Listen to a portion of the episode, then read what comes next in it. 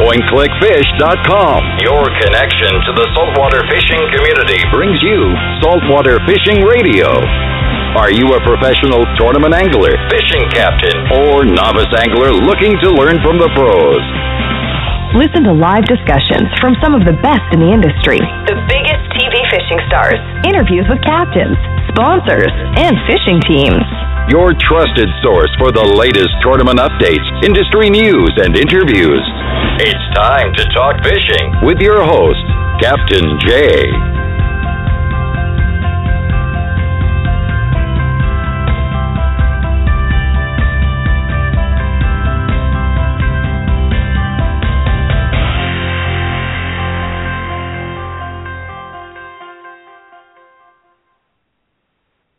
Good evening, everyone, and welcome to the PointClickFish.com saltwater fishing radio show.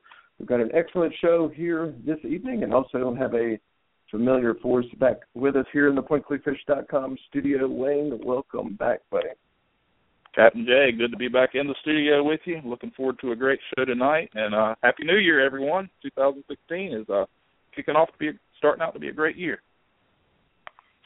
I tell you what, 2015 was a great year for us. A lot of building and uh, a lot of new um, technology, equipment, uh, events coming up here in 2016. But we definitely want to do a recap of uh, 2015 for Point Click Fish. Um, great year, Wayne, and being able to talk about it. Uh, definitely kind of looking back at all the events that we did and the places we had gone and the things we've done. It makes me tired looking at it. You know, it's we, a lot of traveling, but it's definitely a lot of fun at the same time.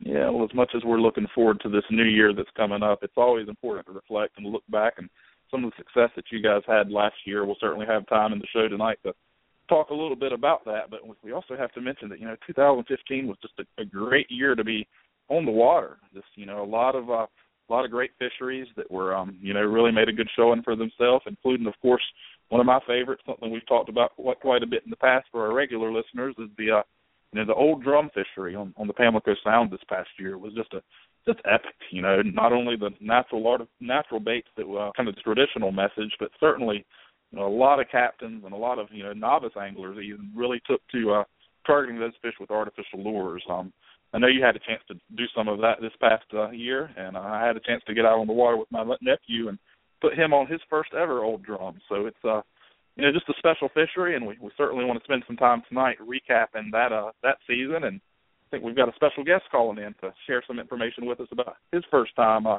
targeting those fish on the Pamlico. He certainly caught quite a few of them over the years, but I think he was impressed by some of the stuff that happened out there on the water with you. Isn't that right?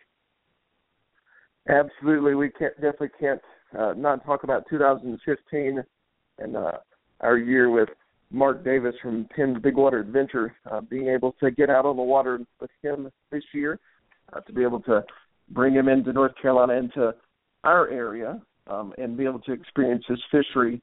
Um, we definitely are excited to have Mark on the show with us this evening. Mark, we're going to bring you live on the air.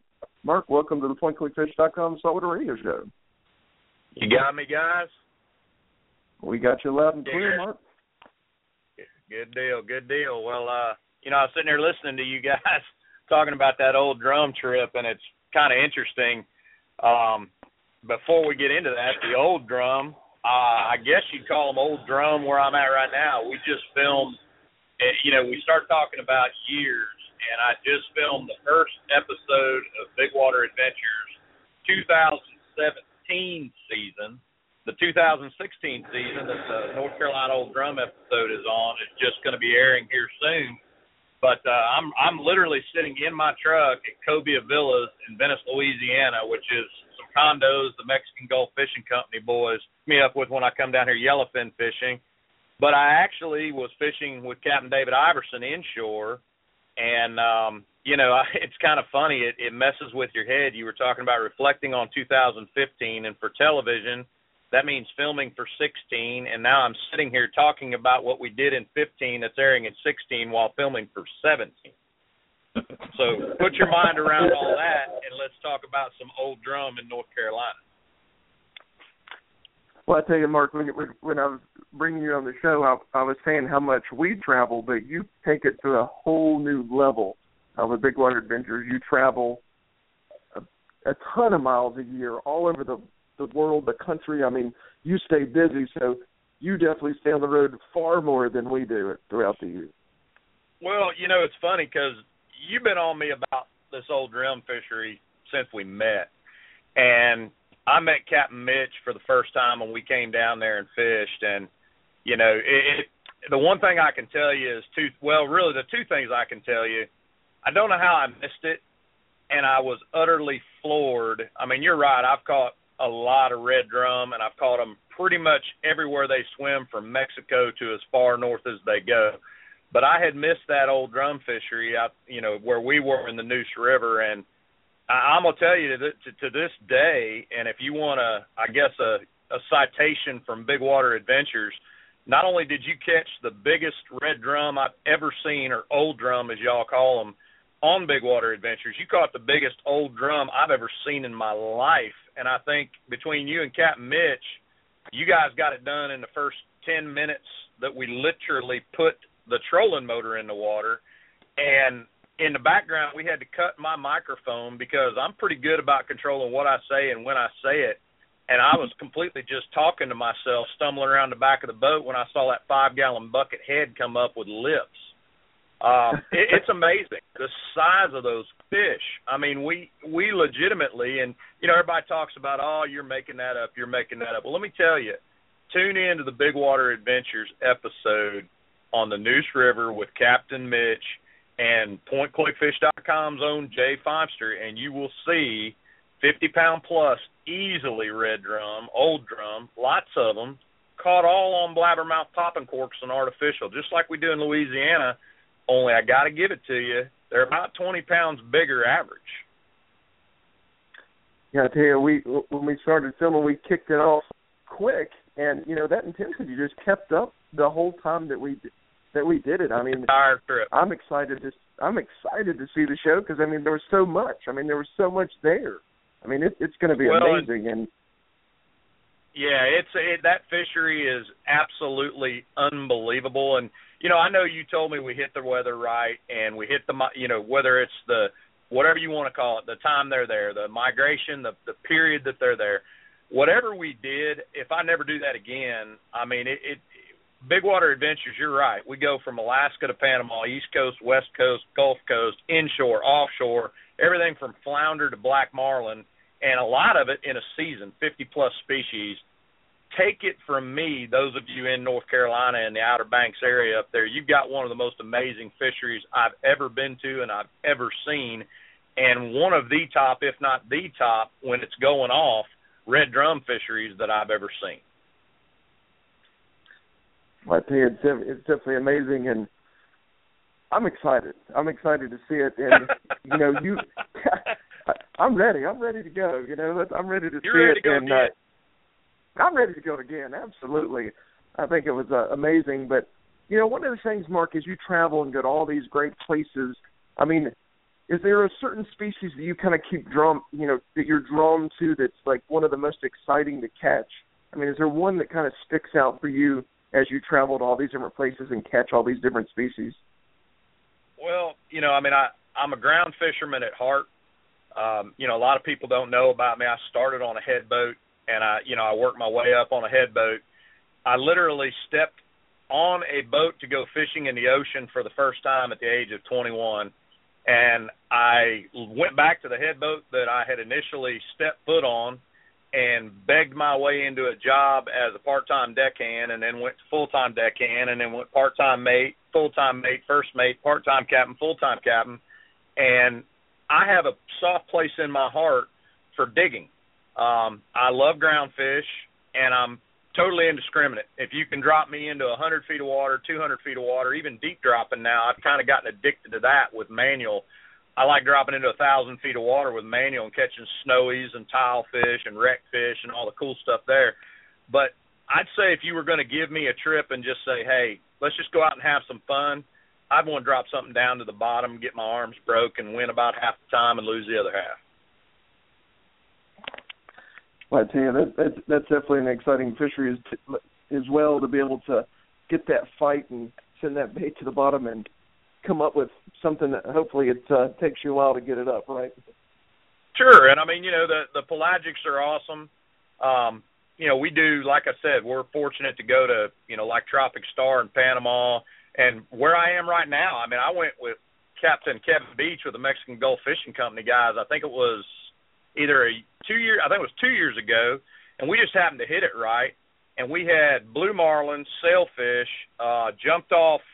I think another, I think it was a, I believe it was a, a white marlin we jumped off as well. And then we had 21 species total including yellowfin tuna, wahoos, dolphin, cobias.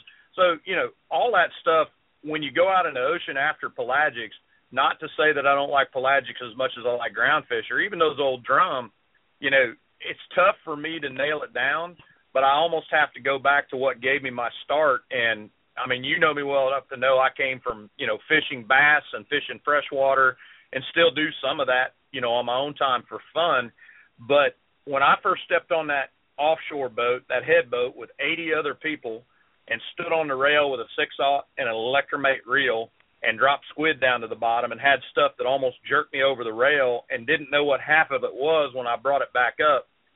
That was really probably the the welding force that absolutely bonded me to the ocean. Yeah, well, it's especially exciting when when you're dropping deep dropping and you you never really know what you're going to catch. Nope. Nope, it's like Christmas every single time. so you were talking about 2015. Let me ask you a question, Jay. Since since you're usually the interviewer, was there anything that you did that stands out in your mind? Because I the only reason I'm asking is I've got a, another trip that I haven't scheduled yet for next year uh, that we're going to film this year. I'd love to know if there's anything you did this year that was any more exciting than that old drum show that we did. You know what? I'm I'm gonna have to say no. That that that literally. I mean, everything lined up perfect for that show, Mark. I mean, everything from the the fish to the weather to the the time. Every every every bit of that lined up perfect, and it was just one of those, like you said, kind of amazing experiences. Everything came together, and who knows if every bit of that will come together in all of those ways the next time. But you never know. But it was absolutely perfect the way that worked out. So no, I'm going to have well, to say that, that that topped it. Yeah, you, you need to give a shout out to our captain too. Captain Mitchell Blake Cap- with Fish IBX. I tell you, it, we, it was it worked, and with the timing of it, it worked out perfect. And and and as soon, I mean, within five minutes, Mark, we were on fish. Literally five minutes. Yeah, well, you caught as I said, the biggest the biggest red drum, old drum, bull drum, whatever you want to call him. Um, you know, I'm gonna go ahead and throw it out there because I know you you won't you won't throw a weight at it, but we all on the boat agreed that a, a, an old drum, the two grown men, one of them's holding the tail, they're both holding shoulder width apart, the other one's holding the head. Uh, it was 65 pounds plus if it was an ounce, and when that that thing came up, it was just amazing, utterly amazing uh, a lot of people really don't realize, but you look at the world record books, and the, the largest red drum ever measured and caught was caught right out of Cape Hatteras, right at 94 pounds. So, yes, sir. Uh, it doesn't yes, surprise sir. me to hear that y'all had an epic day out there. That is a uh, a really fun fishery, and I'm glad you had a chance to get on it for a change. And uh, the only other thing that here in eastern North Carolina on the, the inshore waters that gets as much attention as that old drum fishery, and we had a decent year this year with them. Was but Cape Lookout and Harker's Island is is well known for the false albacore rush that comes through. Of course, a lot of the, the offshore crowd is not real into the false albacore, but we get you know fly fishermen from from all over the world and light tackle fishermen from all over the world that come into our area in October and November to uh to target those false albacore that come up and just just bust bait on the surface for 15 20 minutes straight sometimes. So that's a that's another fun fishery you should look into if you get the chance to get back to good old North Carolina. I will absolutely do that. Let me ask you guys a question, just out of curiosity, because it's you know, Jay hit me uh, the the last interview that we had with um, the catch and kill tournaments on billfish, and I think we had a good dialogue on that, even though he should have given me the questions ahead of time, but we've had discussions about that. Okay. Um, I just I'm just curious. Are is is the ARS uh, the American red snapper issue. I mean, you know, I've talked to guys down in Texas and Louisiana and Alabama and Florida and all the way up the coast. is it as much an issue up North Carolina up your way? Are people talking about it, or is it you know? I mean, is that just something that's pretty much south of you guys? Uh, we, we definitely hear we we definitely hear quite a bit about it from the uh, from the guys on the head boats around here. I, I went out not last year but the year before, and we caught just some some beautiful fish, and ended up having to vent them and let them go back down. And yep. you just hear a lot of uh, you know you hear a lot of a lot of frustration and a lot of concern from from the guys who target those fish, knowing that when you're you know you're out there targeting another species, you're going to catch some and and it seems as if you know at least from what I saw that day and from what the guys that are out there on a regular basis see that the fishery is you know at, at a sustainable level to where you know you hate to let let a fish like that go that you don't know you know if it's going to survive or not and beautiful you know big nice fish so there's certainly a lot of concern and a lot of discussion on the uh, the offshore head boats and the the bottomman fishermen out here about it and really what I've heard them saying was they'd like to see it you know really managed by science and true science, not people in an office making regulations, if you know what I mean. Right. Well, it's pushed a lot of guys. You know, that's really honestly what got me started deep dropping, because the head boats had two choices to go out of business. I mean, when you know the regulations such as they are, when you start looking at the grouper fisheries, and I mean aggregate red groupers, black groupers, gag groupers, all of them. Look at all the amberjacks and the, you know the regulations that are there, the all the snappers that are being regulated the interesting thing to think about is, you know, I started on that headboat in about '93, and had I started on that headboat about 10 to 15 years later, I wouldn't have started on that headboat because it moved right. down to the Gulf to be a crew boat on an oil rig because there wasn't anything yep. to go out and yep. catch for a hundred dollars anymore. Yep. So there's a there's a whole you know we always talk about let's get young anglers into fishing and let's get novice anglers into fishing, but the headboats were really the only way to get you know your average person that didn't have a lot of money to spend and didn't do it every day and didn't have the opportunities a, a, a bus for lack of a better way to put it to take them offshore and let them do the things that the people with the you know the the 40 foot sport fishers and all that could do. And now it's really disappearing. I mean i with the traveling i mean jay knows the network that i've got. I mean it's what makes big water adventures what it is. He's a perfect example. When i needed a you know, a show in North Carolina, I called Jay and look what we got. But what I'm finding is, especially with the head boats, you know, that are the the the only way they can make a living is to get anywhere from, you know, if they're six pack, that's more of a sport fisher. Once you start getting into ten, twenty, you know, the boat that I was on was a 110 footer and could take 80 people out a day. So they could charge at the time $50 a head to 75, you know, on the weekend to go out and catch all those species that now are off limits. And you know, I understand that that you need to go ahead and regulate those those fisheries and those species, but it's almost like we went from real liberal with not much regulation back in '93 when I started, to where if you would have told me back then what the limits or really the closures would be now, I wouldn't have believed you. I'd have said there's no way. And and we just reached a dead stop where we're at critical mass, and there's a lot of boats going further offshore to target species that you know, like we talked about, tile fish and stuff like that. But you know as well as I do, the regulations are going to fall on those as well, and you're going to lose even more. Uh, absolutely, we, we it's certainly one of the first ways I ever had the chance to go out and do any offshore bottom fishing or any offshore fishing at all, and we've got three had three head boats here in the Morehead City area, and unfortunately one of them has taken off and left the area, and we've only got two left, and you know the the thing that I was I was talking to some of the mates on the boat and what they were telling me is that the researchers who manage the fishery they have to fish set coordinates. They don't necessarily move the way that right. the head boats do. They're not you know so, and and those guys I hate to say it I've got a science marine biology degree science background but they're they're sitting in the office 340 days out of the year. If, if you right. really want to manage this fishery, you have to work with the people who are on the water 340 days out of the year and you have to be willing to move away from a set coordinate, knowing that fish have tails and they swim.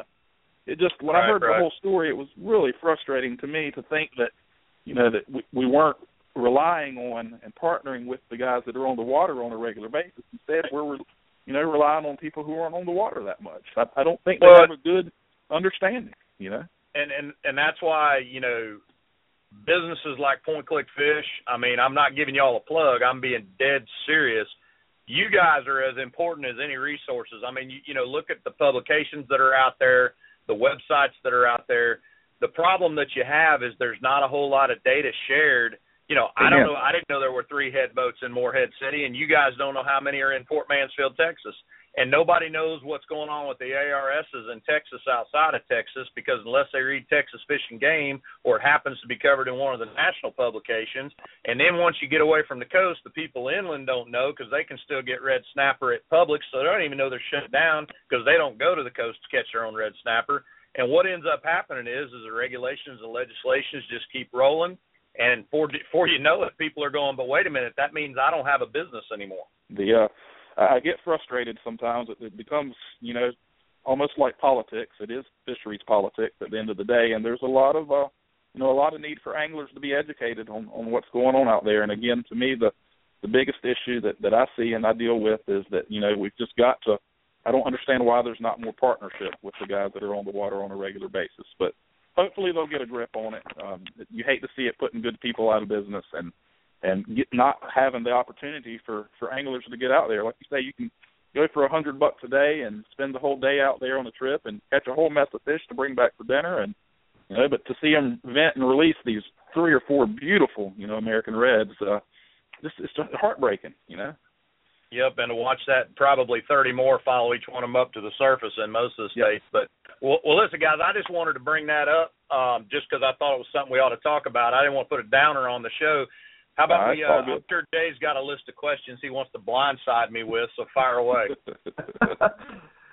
no, I, I, you know, obviously we love your passion and the, you know the amount of effort that your your whole team puts into Big Water Adventures. But I wanted to to let people know if they haven't, uh, they didn't know this, or they haven't seen it, that you guys at Big Water Adventures were nominated as best fishing show in the Outdoor Sportsman's Awards, which obviously used yep. to be the Golden Moose Awards. So I want to congratulate uh, you and your team on that uh, that honor to be able to be nominated, and hopefully we can watch you uh, hopefully accept this award this year, Mark. We are professional bridesmaids, brother. Um, we have been nominated for that every year. I've had Big Water Adventures, and we won it once. But you know, I mean, this year even more so than last year. I mean, the Golden Moose Awards are tough enough. The Outdoor Channel's got you know some amazing programming and some phenomenal shows this year, you know, several of my friends and peers with other shows were nominated. Carter Andrews, you know, you we both know the obsession of Carter Andrews and Dave Mercer, Facts mm-hmm. Fishing. Um, you know, I mean, there the money fish guys, the hook guys. I mean, there's some jam up shows out there, and by opening it up, you know, as as you said, going from the Golden Moose Awards to the the Sportsman's Awards, now you've got the Sportsman's Channel, the Outdoor Channel, and WFN, and just to be nominated, I think they nominated 12 shows. I just named three others, but to be in the top 12 of those three networks, and I don't even know how many shows. There's got to be more than 100, probably closer to 200. It's it's an honor to be nominated. But you're right. I I've, I've done this. I've gone to Shot Show every year. I've gone to the the Golden Moose Awards every year and every year I think, man, we ought to win it. And at Golden Moose Awards, it was top five, but that was just Outdoor Channel. And you know, I can't say that the, the shows that have won it. I mean, Bill Dance wins it. Bill Dance is a legend. There's people that have never fished a day in their life know who Bill Dance is, so I sure can't begrudge him that. But I'm hoping one of these years, you know, somebody will flip the coin enough times to where you know my heads or tails comes up. Well, we definitely uh, wanted to congratulate you on that honor for being nominated, and we look forward to following the progress and hopefully, uh, like you said, being able to to stand up there on the stage and get that award. But one of the things, Mark, as you go and like you said, you've already started filming uh, 17 and 16 just started. Um, as you go for, and get ready for a new season or start a new season, what do you do to prepare for that new season and new ideas, new fish? Like what what goes to your head to prepare for that new season when you start filming? Well, I start with a lot of prescription medication. Um, and, no, the only reason I say that people don't realize if if not but for my wife and my daughter, I'd probably already be nuts. You know, it when you when you tune in Saturday morning, you see a you know real slick production, and you see the culmination of you know we we don't try to pretend that it was done in one day. If it was done in one day, we tell you it was done in one day. If it was done in two days, we tell you. If it was done in four days, we tell you. But the goal is to make 30 minutes of entertainment to where you know I always I, I've told you this the Dances with Wolves analogy. You know, it shows my age, but when you went in to see the Dances with Wolves movie, you were in the theater and it started. It was one of the first movies I ever saw that started at 3:30 in the afternoon. I couldn't figure out why. It didn't start at 7:30 at night. It started at 3:30. So you go in and it's daylight. You come out and it's dark, and you thinking to yourself, "That was a great movie," but how long was I in there? That four and a half hours went by like it was nothing. And that's what we want to do with Big Water Adventures. We try to do ADD entertainment. So what I end up doing when I look at the season, you know, you heard me say it, and I've parroted it so many times I've memorized it. Alaska to Panama, East Coast, West Coast, Gulf Coast, inshore and offshore, 50 plus species a year. That's what we hit. So I'm going to look to go the geography route, which means that I cover a bunch of you know varied destinations that are not right on top of each other. I'm looking to do inshore and offshore almost equally, if not you know slightly um, uh, skewed one direction or the other. I'm going to definitely target 50 plus species a year, and I'm going to go to East Coast, West Coast, and Gulf Coast, and usually do about three shoots a year out of the country, sometimes four. Now we do 13 original episodes, and it's really only me and a cameraman and a producer is about the only thing it is. I'm I'm the ultimate small business owner. I I don't have big slick production companies. I sell my own show. I work with the networks. I you know work with the sponsors, do all the contracts. I'm the executive producer of the show. It's a pretty much 24/7 passion that you've got to have to make it look like what it looks like on Saturday morning. But what I try to ultimately do, sponsors, destination, geography, species, everything aside, I try to think to myself, what would I want to watch? What will make an entertaining show? And what will keep people coming back to Big Water Adventures? And we go from there. Well, I, I definitely think that that uh, that recipe is definitely definitely works because the shows, you know, uh, not just not but just because that we're friends, but it's uh, the show's great, and it shows, and that passion shows while you're there hosting on the show as well. And I think people can see that, and they see that it's you know true and genuine. And I definitely think that um, you do a fantastic job at that. And I, I, I definitely mean that, not just because you're you're on the show here with us, but I definitely feel that way. Well, the the the other really critical thing is you know, business is business, and when I'm on a shoot, I mean, Jay, you can attest, it is most definitely not not like visiting Disney World with your grandmother. But by the same token, we're trying to get a, a show done, and there's things we've got to get done. But the most important thing is I'm always going to the best destinations with the best people to do that job. I mean, like you know, I named off the top of my head, I could probably give you Kevin Beach's cell phone number and David Iverson's cell phone number here in Venice, Louisiana, off the top of my head. They've become friends, but they're also business partners. You know, they're the best offshore and the best inshore that you can get. I asked you for the very best that you can get. You gave me Captain Mitchell Blake. He obviously delivered on the Neuse River. But I knew to talk to you as a friend and a business partner. And the success of Big Water Adventures at the end of the day is 100% in a partnership with all the wonderful places we go and the wonderful people that that make it what it is. I always have a co-host and it's really about where we are, who we're going with and what they've got there. And that's why so many people make phone calls wanting to go do it because I don't get any special treatment. What you see on the show, you can go on any given day. When those old drum are in, Captain Mitch pounds the fool out of them things like nobody's business, and you can go do the exact same thing that's what makes Big Water Adventures really neat is that all I'm doing is just being a tour guide showing you the best places and the best people on the planet to catch whatever species we're going after. Uh, regardless of the connections that you've got, your passion for fishing definitely comes across on the show, and I have to think that that's got a uh, you know a lot to do with the success too. It's not like you're out there wearing a bikini after all. You're a you know you're passionate angler. And... I'm not a pretty man, Wayne well, you're you're a, you're a you're a passionate angler though, and you love fishing, and and it takes somebody like that to make a show successful too. So you know, we yes, I, I just enjoy watching it myself, and it, as I learn about the different destinations you go to, I also feel like each episode I learn a little bit about you. I appreciate that, brother, and I, I can assure you, you know, another thing Jay will tell you is there's really no subtleties about me, and what you see on television is pretty much how I am day to day. Um, you know, it, it I, I'm not real good at acting. I never have been. I can't fake smile. I can't fake laugh. Uh, everything you see on that show is raw, 100% emotion, and I'm I'm putting it out there for you. Reality TV. Yes, sir.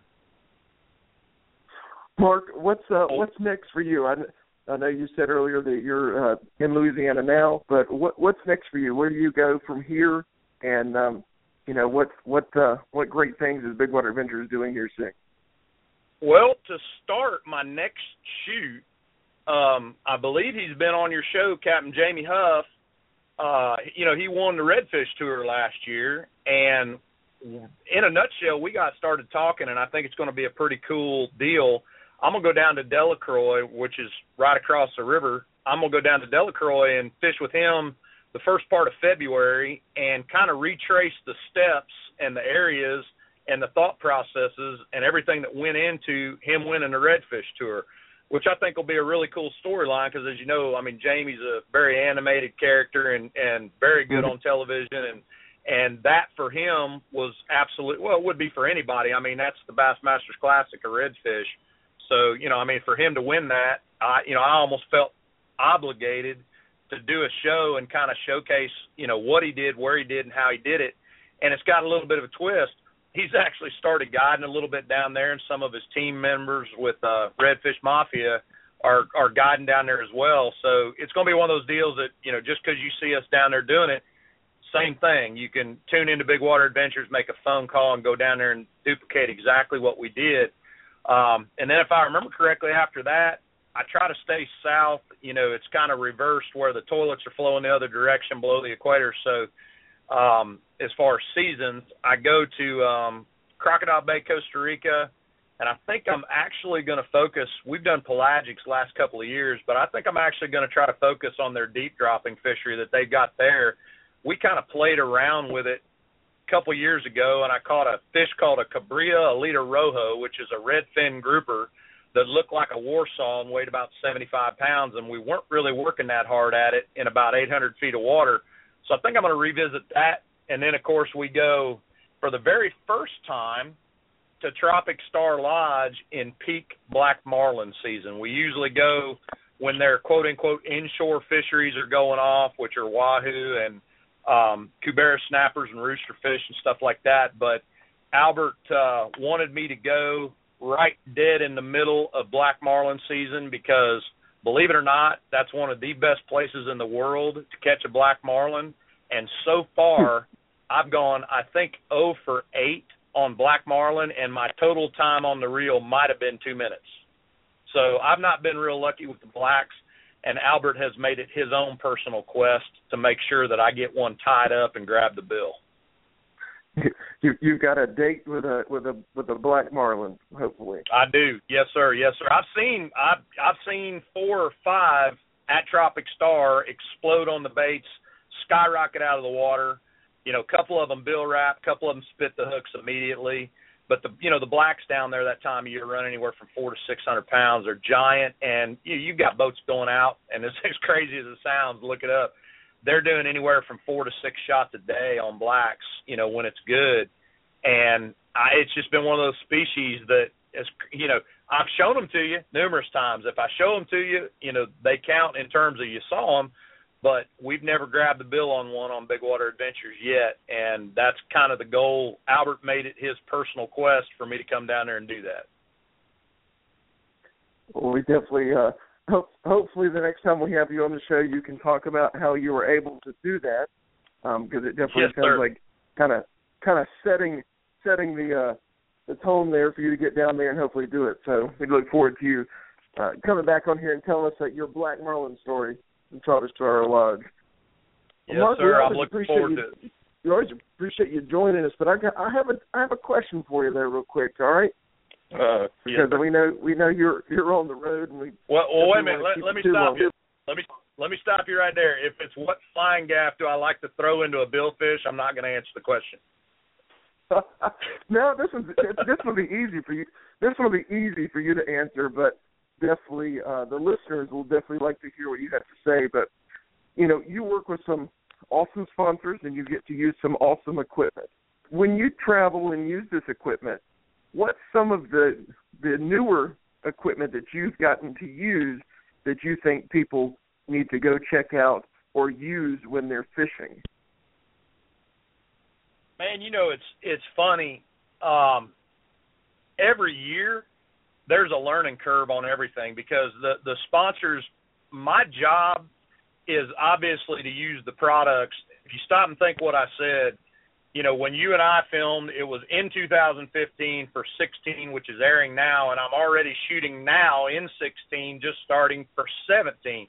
So you can imagine I get the newest products and I get them, you know, as far in advance as the sponsors can get them to me because if they've got a product that's going to come out in fall of 16, then that means that I need to be shooting with it right now because my shows are going to start airing in 17 a couple of months later. So, of course, you know, Penn comes out with new products every year. Um, and anytime that, that that they do, there's always small improvements. You know, their big one this year that, that is actually airing on the show that's going on right now is the Clash uh, spinning reel, and we've been doing a lot with that mm-hmm. for the smaller sizes and the and the larger sizes. And down here, I was filming with the Battalion inshore rods. That combination, they just keep getting lighter. It's amazing to me that the whole thing keeps getting lighter. You keep getting a higher range of, of heavier drag pressure. In other words, from minimum to maximum, you get a, a bigger range on smaller and smaller reels every year, um, which I use braided line. I'm you know I'm I'm always using Seaguar thread lock or Smackdown, so I don't need a large reel in terms of line capacity because of the braided line. But it's making it easier and easier and easier to use smaller and smaller reels because you can put 350, 400 yards of braid on a reel that you know three years ago you'd had to go up three sizes. So it's amazing the drag pressures, how smooth they're getting, how light they're getting. You know, then you get into the really technical stuff. Raymarine, you know, the, the side scan that they've got now.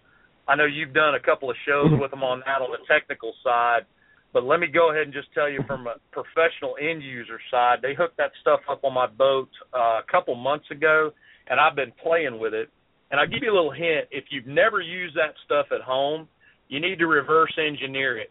Don't go out and try to find, let's say you're going striper fishing. You know, don't go out and try to find stripers with side scan. If you're looking for menhaden, looking for a school of bait, if you've never used it before, don't try to do it that way. What you need to do is wait till you're in a situation. First thing you can go down docks and you can go down stuff you can see with your naked eye above the water line but the way to learn how to use that stuff really, really well, and what I did on this trip specifically, is I waited until I saw redfish where we were fishing today, well, two days ago. You could see them, visibly see them chasing bait. As soon as I would see one chasing bait, I'd look down at that and be able to see what the signature was and what it looked like on the screen. And that's the way, if you reverse, you know, design – you essentially look at what you're looking at with your naked eye at the water line, turn that on and look at what your signatures are, and that'll allow you to go and, and learn how to use it. Um, other technology besides that, you know, we you saw firsthand the you know the uh, the new trolling motor Motor Guide came out with the XI5. Um, you saw mm-hmm. that on our Erie Media event. You know how you can essentially set a course with it. You can control your speed. You can anchor with it. I mean, it can be blowing and and it's amazing with that 101 pound thrust, you can hold that boat in place with no problem whatsoever. All you just do is hit a button and anchor. All the things that we learned how to do over time, that's the neat thing. Where average anglers don't have 200 days on the water to hone their skills, the companies from electronics to rods and reels to trolling motors, they're just making it easier and easier. Um, you know, you don't necessarily have to learn how to do so many things because the manufacturers are getting so much easier or so much better at making them easier for you to learn. Um, now on to the stupidity side of it. I almost came back in because I had a brand new Suzuki 300 on the back, and when I started the motor, it was a you know brand new motor, everything started, and everything was fine. I hit the throttle only to rev it up, to make you know make sure everything was good. Well, it started shaking, unbeknownst to me, they put a governor on there so idiots like me wouldn't rev a motor up too high in neutral. So if it went over 1500 RPMs, it, it would start to, you know, stall out by design so that you couldn't rev it up that high. Well, that's the kind of technology that an idiot like me doesn't understand because I thought something was wrong with the motor. And fortunately, there was somebody standing on the dock to tell me, no, you dummy, there's a governor on that thing to where you're not supposed to rev it up that high. So technology, you know, is increasing so quickly with the products that we're using. You know, you look at baits today and baits 10 years ago, and, you know, any given bait, you know, take a Yo-Zuri crystal minnow, a mullet will come up to it and try to breed it. It looks just like one. You know, it's amazing the things that they're coming up with. Every single aspect of your fishing existence gets improved by the manufacturers every year. And I've got some of the best sponsors in the business. I mean, it's, you know, literally from every aspect of what I do, I see improvements year to year. And normally I'm one of the first ones to have to test that stuff out, so it's trial by fire. Well, you know that equipment's so important to what you do or any angler does when they're on the water is that you don't utilize the right equipment for the job or leverage technology in some cases to help give you an advantage. It it, yep. it definitely makes things difficult for you on the water. So I mean that's some oh yeah great I mean, advice. Yeah, I mean the the the Raymarine that we were doing today, uh, you know, David Iverson. I mean he's he is the reason that I've learned what I've learned about Venice inshore but I was running to spots like a big dog today because when I got the new boat that I've got, my new Blue Wave, all I had to do with my new new Raymarine and my old Raymarine was transfer all the waypoints and even more importantly in Venice, Louisiana, the trails. So I had all the trails to every everywhere that we were going to go. So if you saw me jetting up and down through the cuts and all the places that we had to go to get where we were, you'd think I knew exactly where I was going. I sure did. I was following the trails that I'd set down with the Raymarine, and that's a a perfect example you know, how many years? It, I mean, I'm sure it took David Iverson 30 years to learn all those cuts and all the marshes and everything that you've got to go through. All he had to do was show it to me one time, and I just painted the boat going back. And it definitely uh, it makes it safer and it makes it better to be able to target species and get to where you need to go without hopefully uh, you know finding the bottom somewhere. Yes, sir. Absolutely. Well, what else is there? You you can't.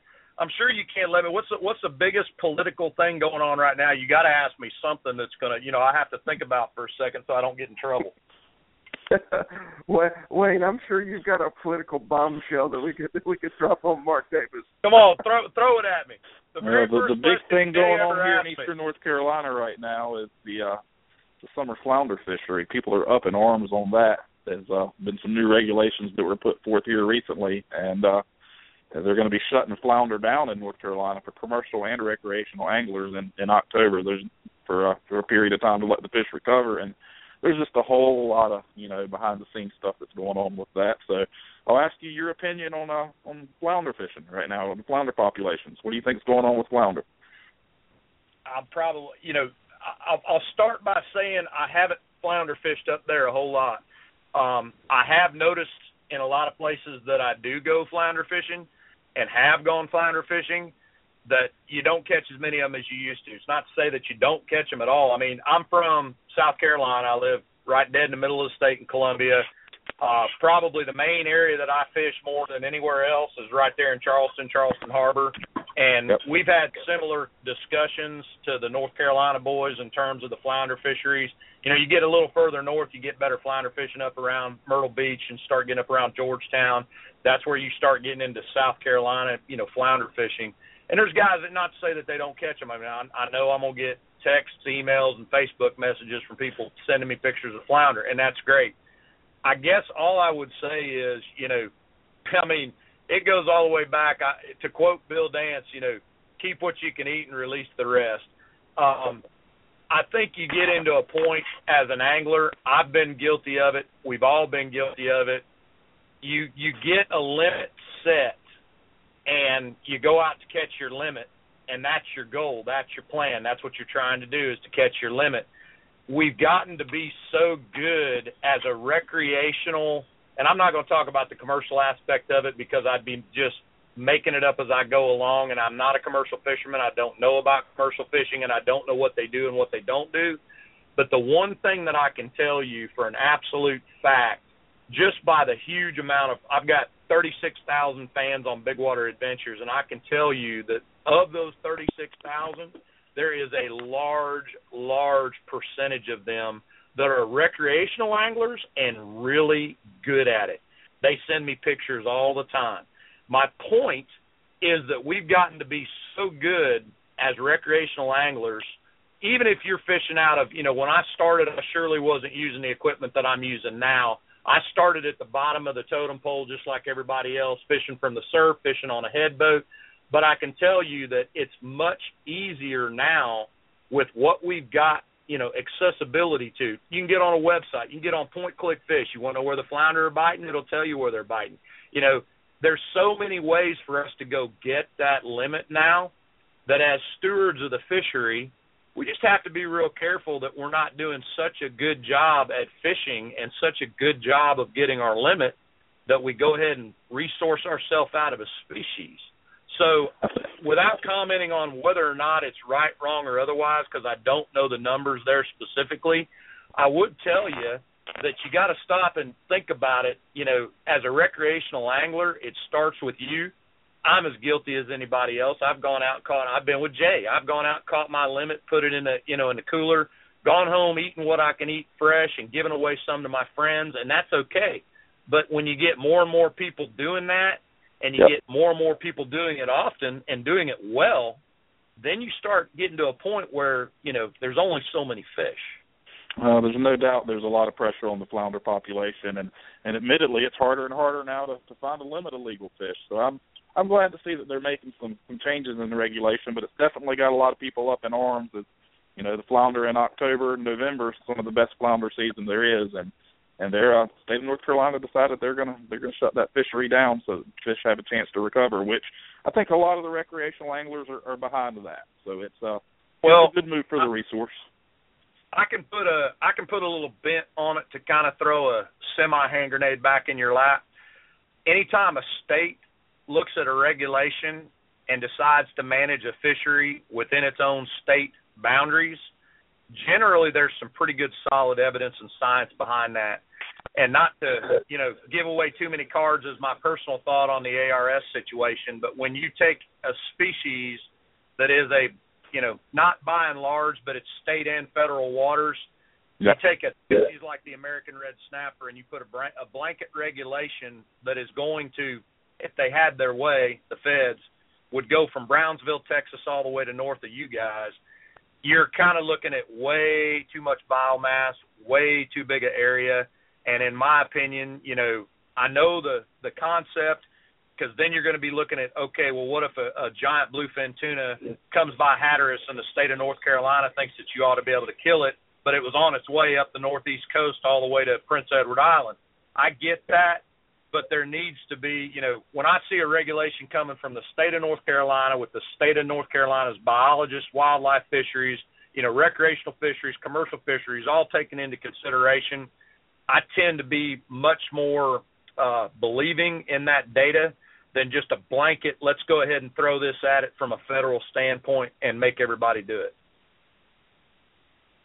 Well, I know Captain Jay don't know much about flounder, so we won't ask his opinion. He's just just the man that catches the most flounder on the show on, on the show with us right now. He is uh, He's well known for catching them. Jay, what do you think about the flounder stuff?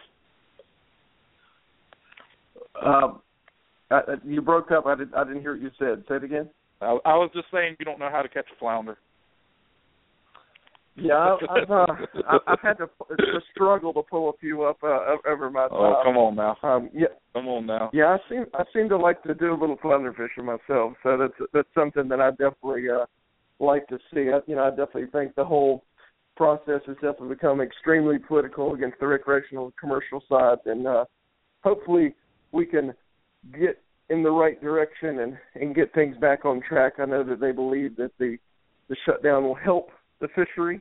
Um, if it doesn't divide the fishery, which it sounds like it's done with a lot of the meetings between the commercial and recreational side, but hopefully we can make strides in the right direction and be able to uh, help the fishery come back stronger because I mean, they've already made the decision. That's what they're going to do. So hopefully, it helps push it in the positive direction, and we can hopefully get back on track and have a strong flounder fishery. Uh, at the end of the day, it's all about what's good for the fishery. Yeah, it's it's interesting, Jay, because you know you guys have got the flounder fishery going on in North Carolina. You can almost go state by state, pretty much everywhere the ocean touches, and even on the west coast. And every state and conglomeration of states, of course, you know we're not even going to talk about the stripers and the rockfish going all the way up. You know the biomass is moving back and forth and hitting those major metro areas, and you've basically got a coastal pelagic there that's what I was talking about. I mean, you know, people need to to understand and have access to these little what you would consider small state regional battles that are going on inshore and offshore for these the, the the different species of game fish inshore and offshore because they're happening in every state. There's halibut issues and and uh, lingcod issues in Alaska. There's salmon issues in Alaska. There's literally these things are happening state by state by state. It's very similar, and I think it's really going on for the for for lack of a better word without anybody noticing if you're more than a 100 miles away.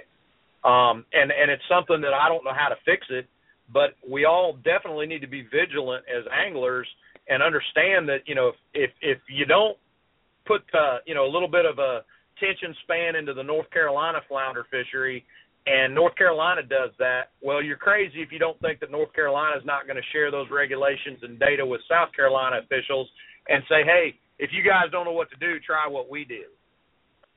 You know, so uh, just, it, it's just a reminder that these fish are a, a, a very valuable public trust resource, and and you're right, we've got to do whatever we feel like is best to, to keep it sustainable for all involved.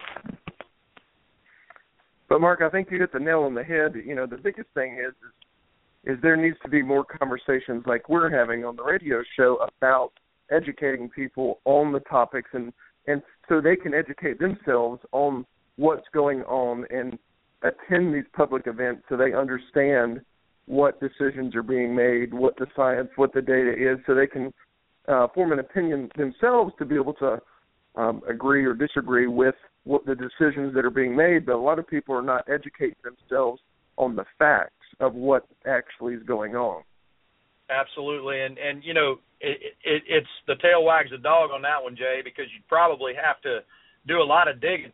First, you'd have to even know that that's that's going on. You'd have to know that there's even an issue like that going on. Then you'd have to be able to seek out the resource to find the data to form your own opinion. And then why would you do all that if there's really not anything you can do about it? You know, so it, it's a situation that needs to be fixed from an angler standpoint instead of arguing about well the commercial guys are doing it the recreational guys are doing it.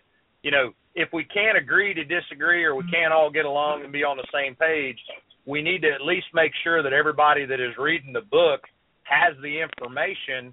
So you know you at least have an, an educated opinion on something and then we need to give people a forum you know by which to actually affect it which you know that's a grand scheme and it's a great thing and it sounds like a wonderful thing we ought to all be able to do. But until we actually start seeking out the information knowing the the uh, uh, issues and fundamentally trying to see if you can affect it as a group you're pretty much just going to sit there and you know read the regulations every year and see what they did.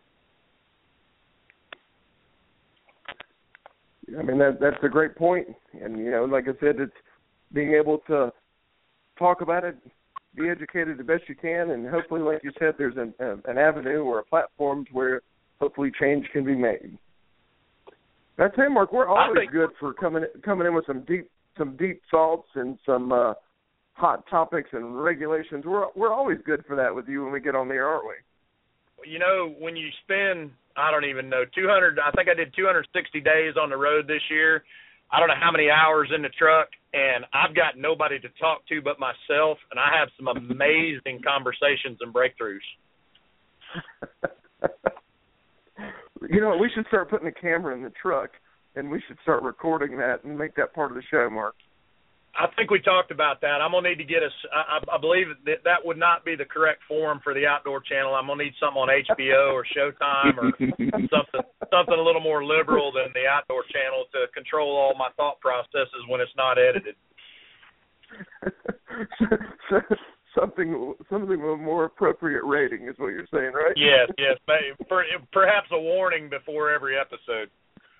So. well, Mark, as always, it's amazing to have you on the show.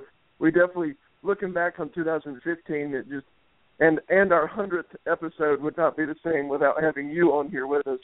Um, we, we enjoy having you on the show, traveling with you, filming with you. It's always a pleasure, and we absolutely love the show. And it was an honor, Mark, to be a part of it this year. I know we've we've threatened to do it in the past, and things fell into place, and people are going to get to watch us on Big Water Adventures with uh, the Point Click Fish, Fish, Fish, and Captain Mitchell Blake with you on the air. Well, and and we're already scheduled to do it again, so you know even better. When when am I going to see you again? Is it going to be Erie? I hope not. That seems that seems far away, but I guess when you really think about it, it's really not that far away, is it? No, no. Um, you know, you guys, we've had this discussion before, but for the the people listening, um, you know, the media event we do up at Lake Erie is going back to my roots: smallmouth bass, lake trout. We've got all the major publications there, and in fresh water. And we, I invited, you know, Jay uh, with Point Click Fish. I don't know, three years ago, I guess now, and I think it's been kind of a, a your foray into getting into a little bit of freshwater stuff and expanding your range a little bit, which I think there's an absolute market to do it.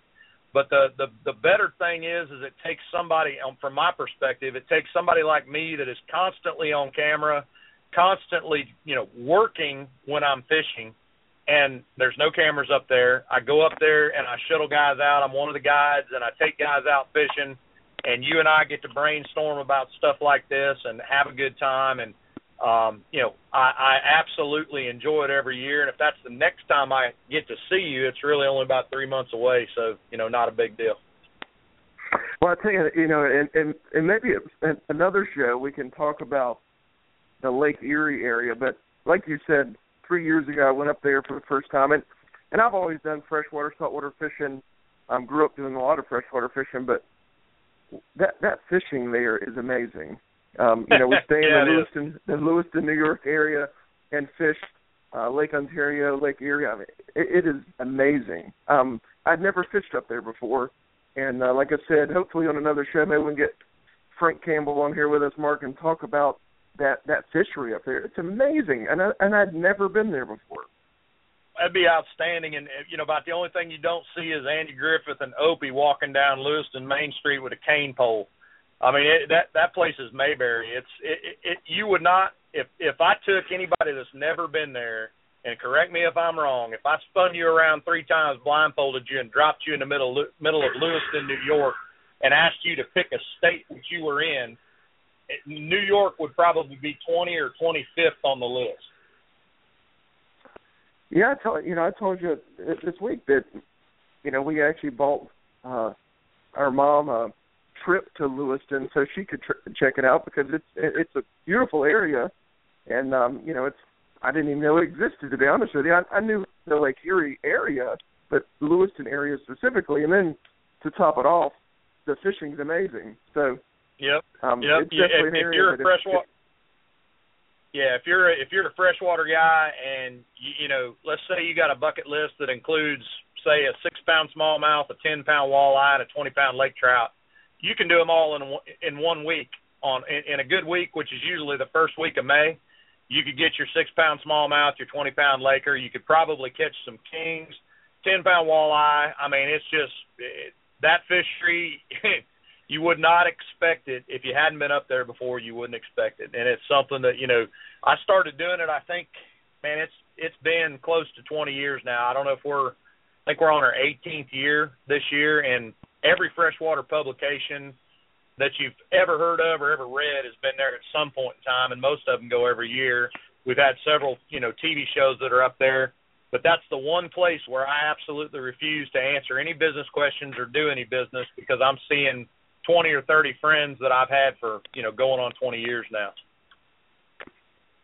Well, I tell you, if it is the next time I see you, I look forward to it. Maybe we can see each other before then, but I definitely look forward to Erie and uh, getting back up there and going for those large smallmouth bass. I tell you, that's uh, amazing, amazing fishery, Mark. But be safe on the road. Thank you for joining us, and we look forward to watching this year's season of Big Water Adventures. Well, happy hundreds, guys, and I can't thank you enough. I'm always, you know, it's a privilege for me to come on the show, and you know my phone number, brother. I'm always good for an hour anytime you want it. Well, we definitely appreciate it, Mark, and safe travels on the road. And we'll definitely be in touch, and look forward to having you back on the show soon. Thanks, guys. Take care, Mark. All right, Mark. Thank you. Wayne, I tell you, it is awesome to have Mark Davis from Big Water Adventures on the show with us. I mean, as you can see, I mean, Mark's just, I mean, super easy to talk to and, and loves to talk about fishing. Big Water Adventures, his sponsors, you name it. As long as you start talking fishing, Mark Davis is ready to go.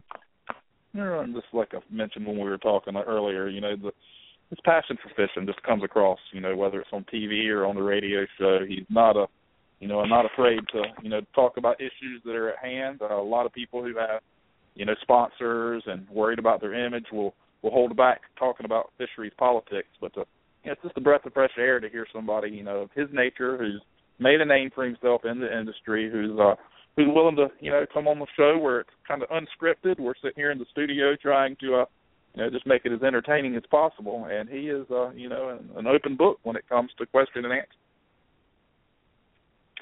Yeah, it, it, it's fair game with Mark. You can ask him whatever you want to, and uh, he, he's ready to go. And we definitely appreciate, uh, you know, his his willingness to come on the show and join us, and with our hundredth hundredth episode, and also being able to to recap 2015. That's such a big deal. Um, so excited to have him as part of it. But speaking of 2015, man, what a busy year for Point Click Fish. I tell you, we were, uh, you know, Wayne and I, you and I were talking about all the events that uh, the Point Click Fish team had gone. Whether yeah, I mean, we kicked off last year going to the Bassmaster Classic. I mean, that's that was kind of uh, that was a first for me. Um, they asked us to to have you ever been? And uh, yeah. James Hall with, Bass, with Bassmaster uh, magazine said, "Hey, you guys have never been. You need to go to this thing." And uh, hey, we kicked off last year with uh, the Bassmaster Classic yeah, it continues to give you the opportunity, as Mark said, to kind of expand into the freshwater community, which is, you know, the roots of where both of us, you know, started our saltwater fishing. I didn't grow up on the coast. You didn't grow up on the coast. One of the first fishing either one of us ever did was target and largemouth.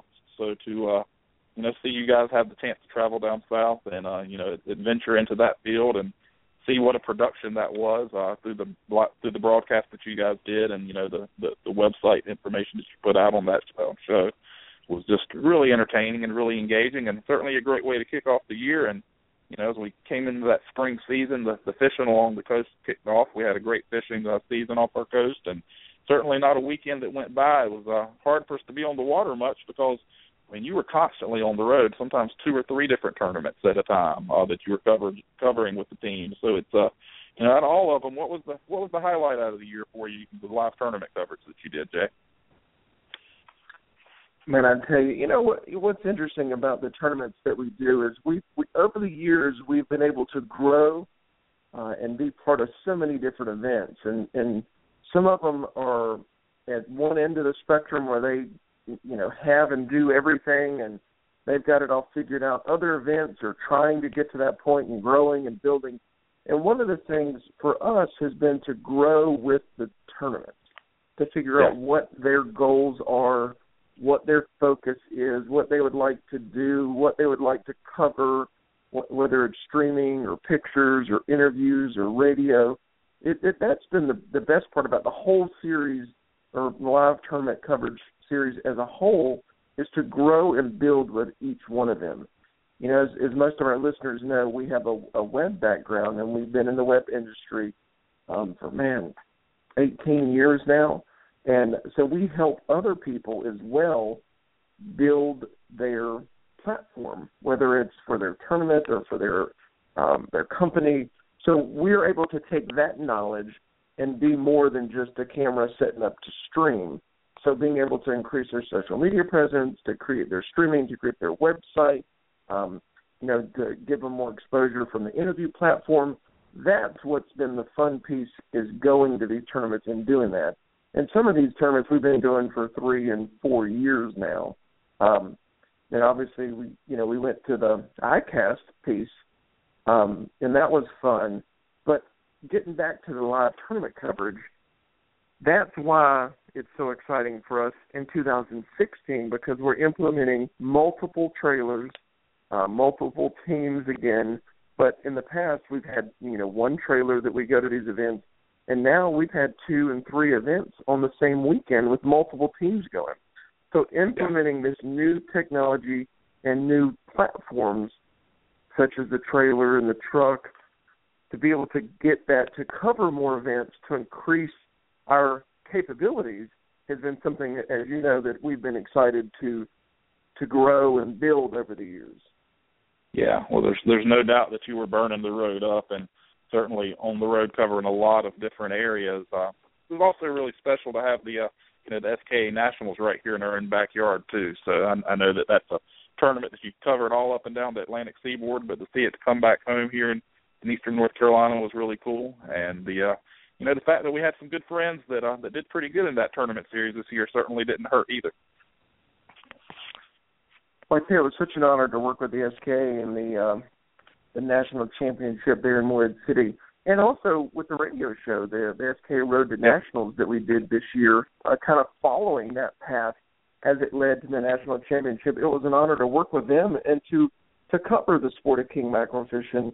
Um, that's something to where you know kingfish, billfish, redfish, trout, and surf fishing tournaments we have been able to cover over the years. So the king mackerel arena was something that we definitely uh, are excited about. Uh, we have a lot of friends, as you said, that are that fish those tournament series. So we definitely look forward to doing more uh, with the sport of king mackerel fishing, the teams and the SKA as a whole, or any other tournament series, the other tournament series as well. There's a look at the king mackerel tournament series that's building in North Carolina. Um, you know, it's a high stakes uh, tournament series where they have high payouts. Um, it's in Beaufort, North Carolina, and at the boathouse. And it, the an awesome year. King mackerel fishing started out a little slow in North Carolina, but it ended up with a uh, with a bang because uh, yeah. Captain Jody Gay with Team Blue Water Candy uh, caught that uh, 68 pound, 67, 68 pound king mackerel in North Carolina, and I believe that it is the largest king mackerel caught in the tournament um, in this area without it, it's not the whole East Coast. I'm not positive on that, but it, there was a I think it's the largest on the East Coast or the largest in this area. But I mean, it, it was an impressive catch. But um, traditionally, king mackerel fishing in North Carolina ends up getting better um, later in the season.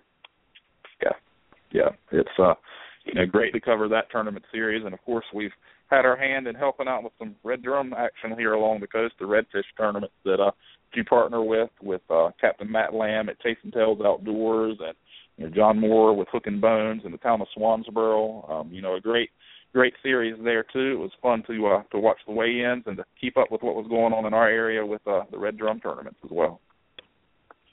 Well really what what happened with the with the um the Carolina Redfish series was there was a need for uh, redfish tournaments in North Carolina.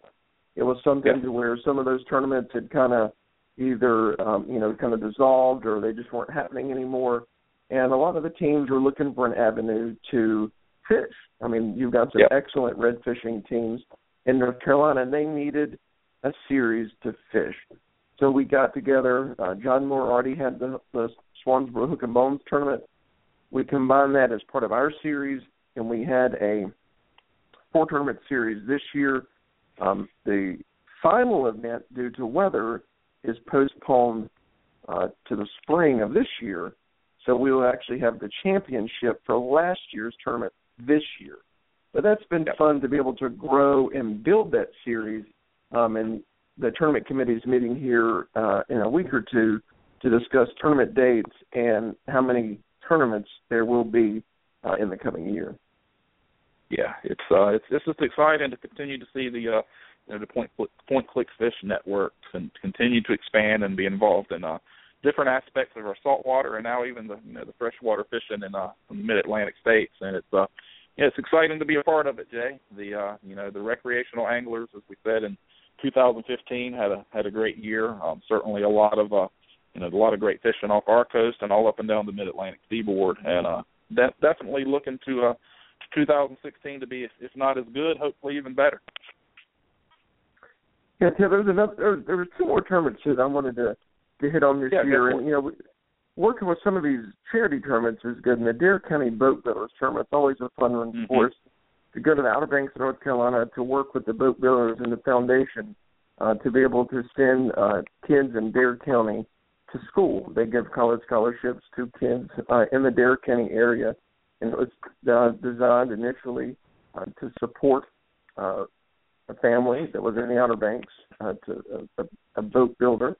Um, that he passed away, and they helped his children go to college.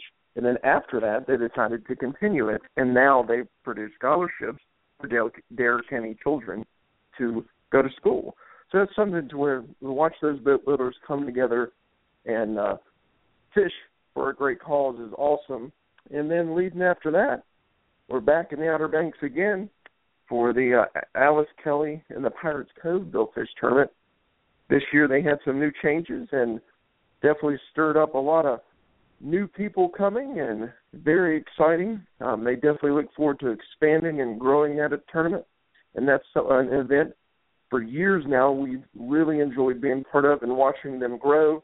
And it's going to be exciting to see what they have to offer this year because they really stepped it up last year. But apparently they've got big plans for 2016 as well.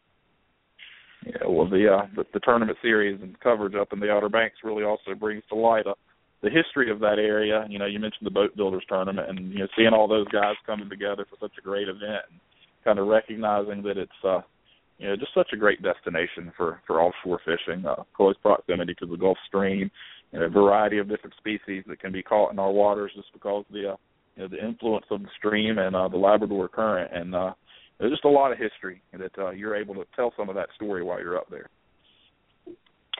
And another thing too that uh, you know we wanted to let people know we definitely uh, heard our followers and fans loud and clear. A lot of you say how much you love the radio show and you love listening to it, and uh, gave us some great feedback on um, specific shows that you would like for us or to to do, or people to interview, or species or topics to cover. So Wayne and Tyson and I are going to work very hard to be able to bring you some awesome pod, uh, podcast radio shows with some great um, interviews and topics and discussions.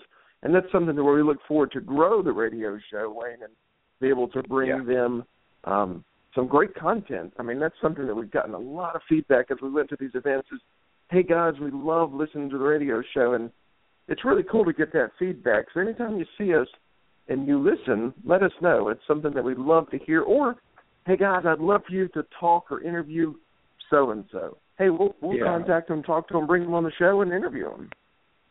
Yeah, I've got a hundred down now, and uh, you know it's real easy when you're covering the tournament trail and you're all over the place, and we both got families. It's uh, it's real easy to kind of neglect certain aspects of what we do, but we uh we're dedicated. We're to make sure every Thursday night we're uh, we're here together on, on in the studio making this show happen. And uh, as you said, coming excited to be coming up with some new topics, interviewing people all up and down the Mid Atlantic, not just here in North Carolina, but we plan on doing a series on travel. Uh, hopefully, be talking with some some anglers and professional captains down in the South Florida area, Costa Rica, um, you know, Mexico. We we want to cover the entire uh, Mid Atlantic fishery and, and even the Pacific fishery. So you know, our goal is to branch out and to, uh, you know, connect with people outside of our area. Obviously, we're based here out of Morehead City, and it's kind of low hanging fruit, real easy for us to, you know, get people on the air from within our community. But we're we're looking for people in in other parts up and down the Mid Atlantic states, and you know, it's as far away as California and uh, Costa Rica, you know, Hawaii. We want to, uh,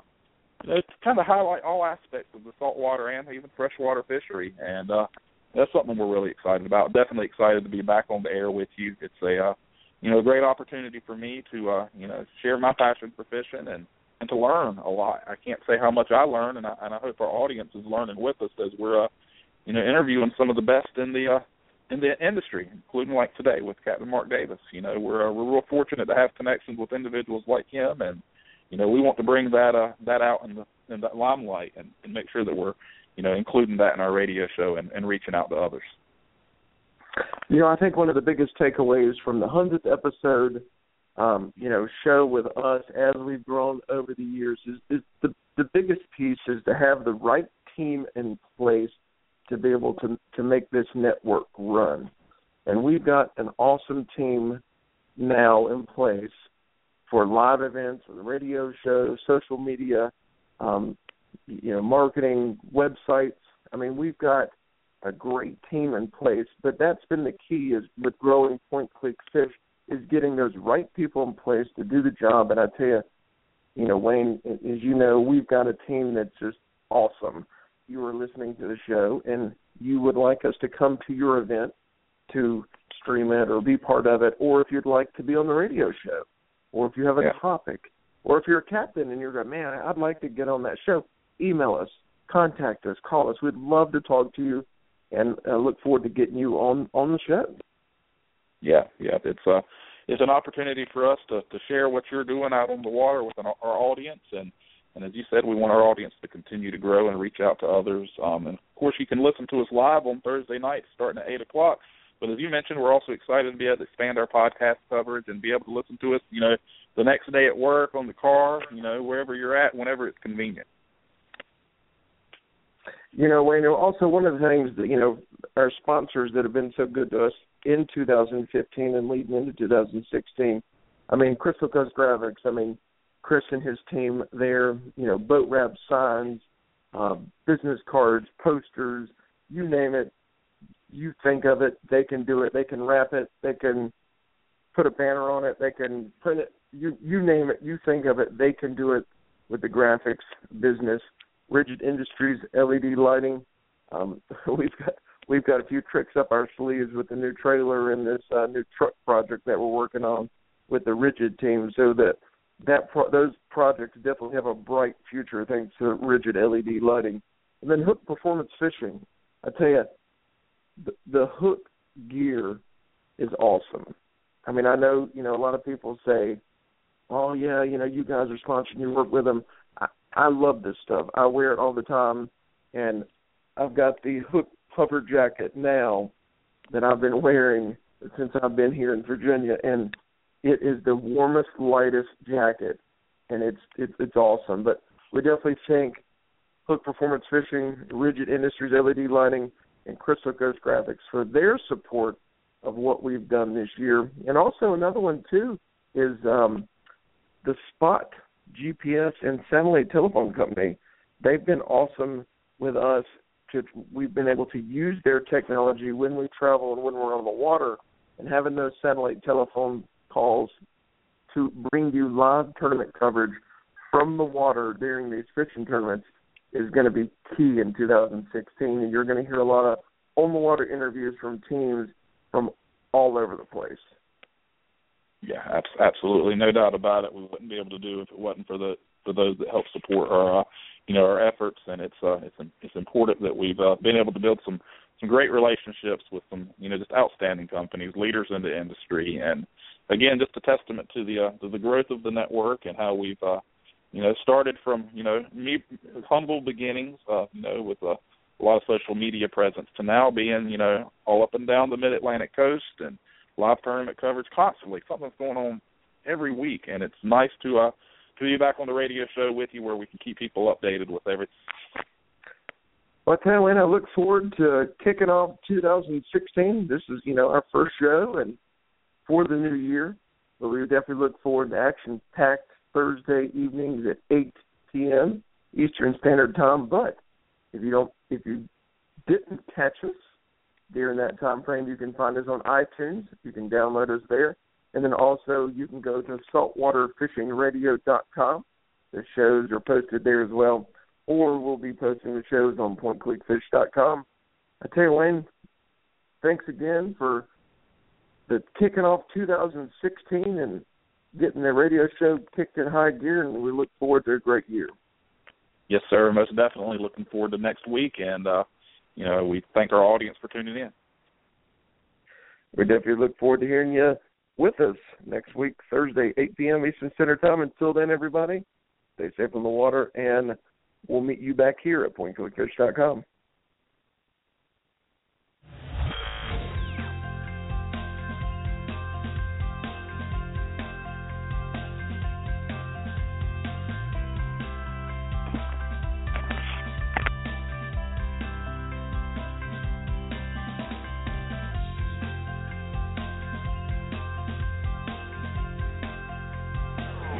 hope you enjoyed today's show. For more information, show notes, updates, or to join the saltwater fishing community, visit pointclickfish.com. Don't forget to catch live streams and future shows at saltwaterfishingradio.com. Until next time, thanks for listening. Stay safe on the water and tight lines.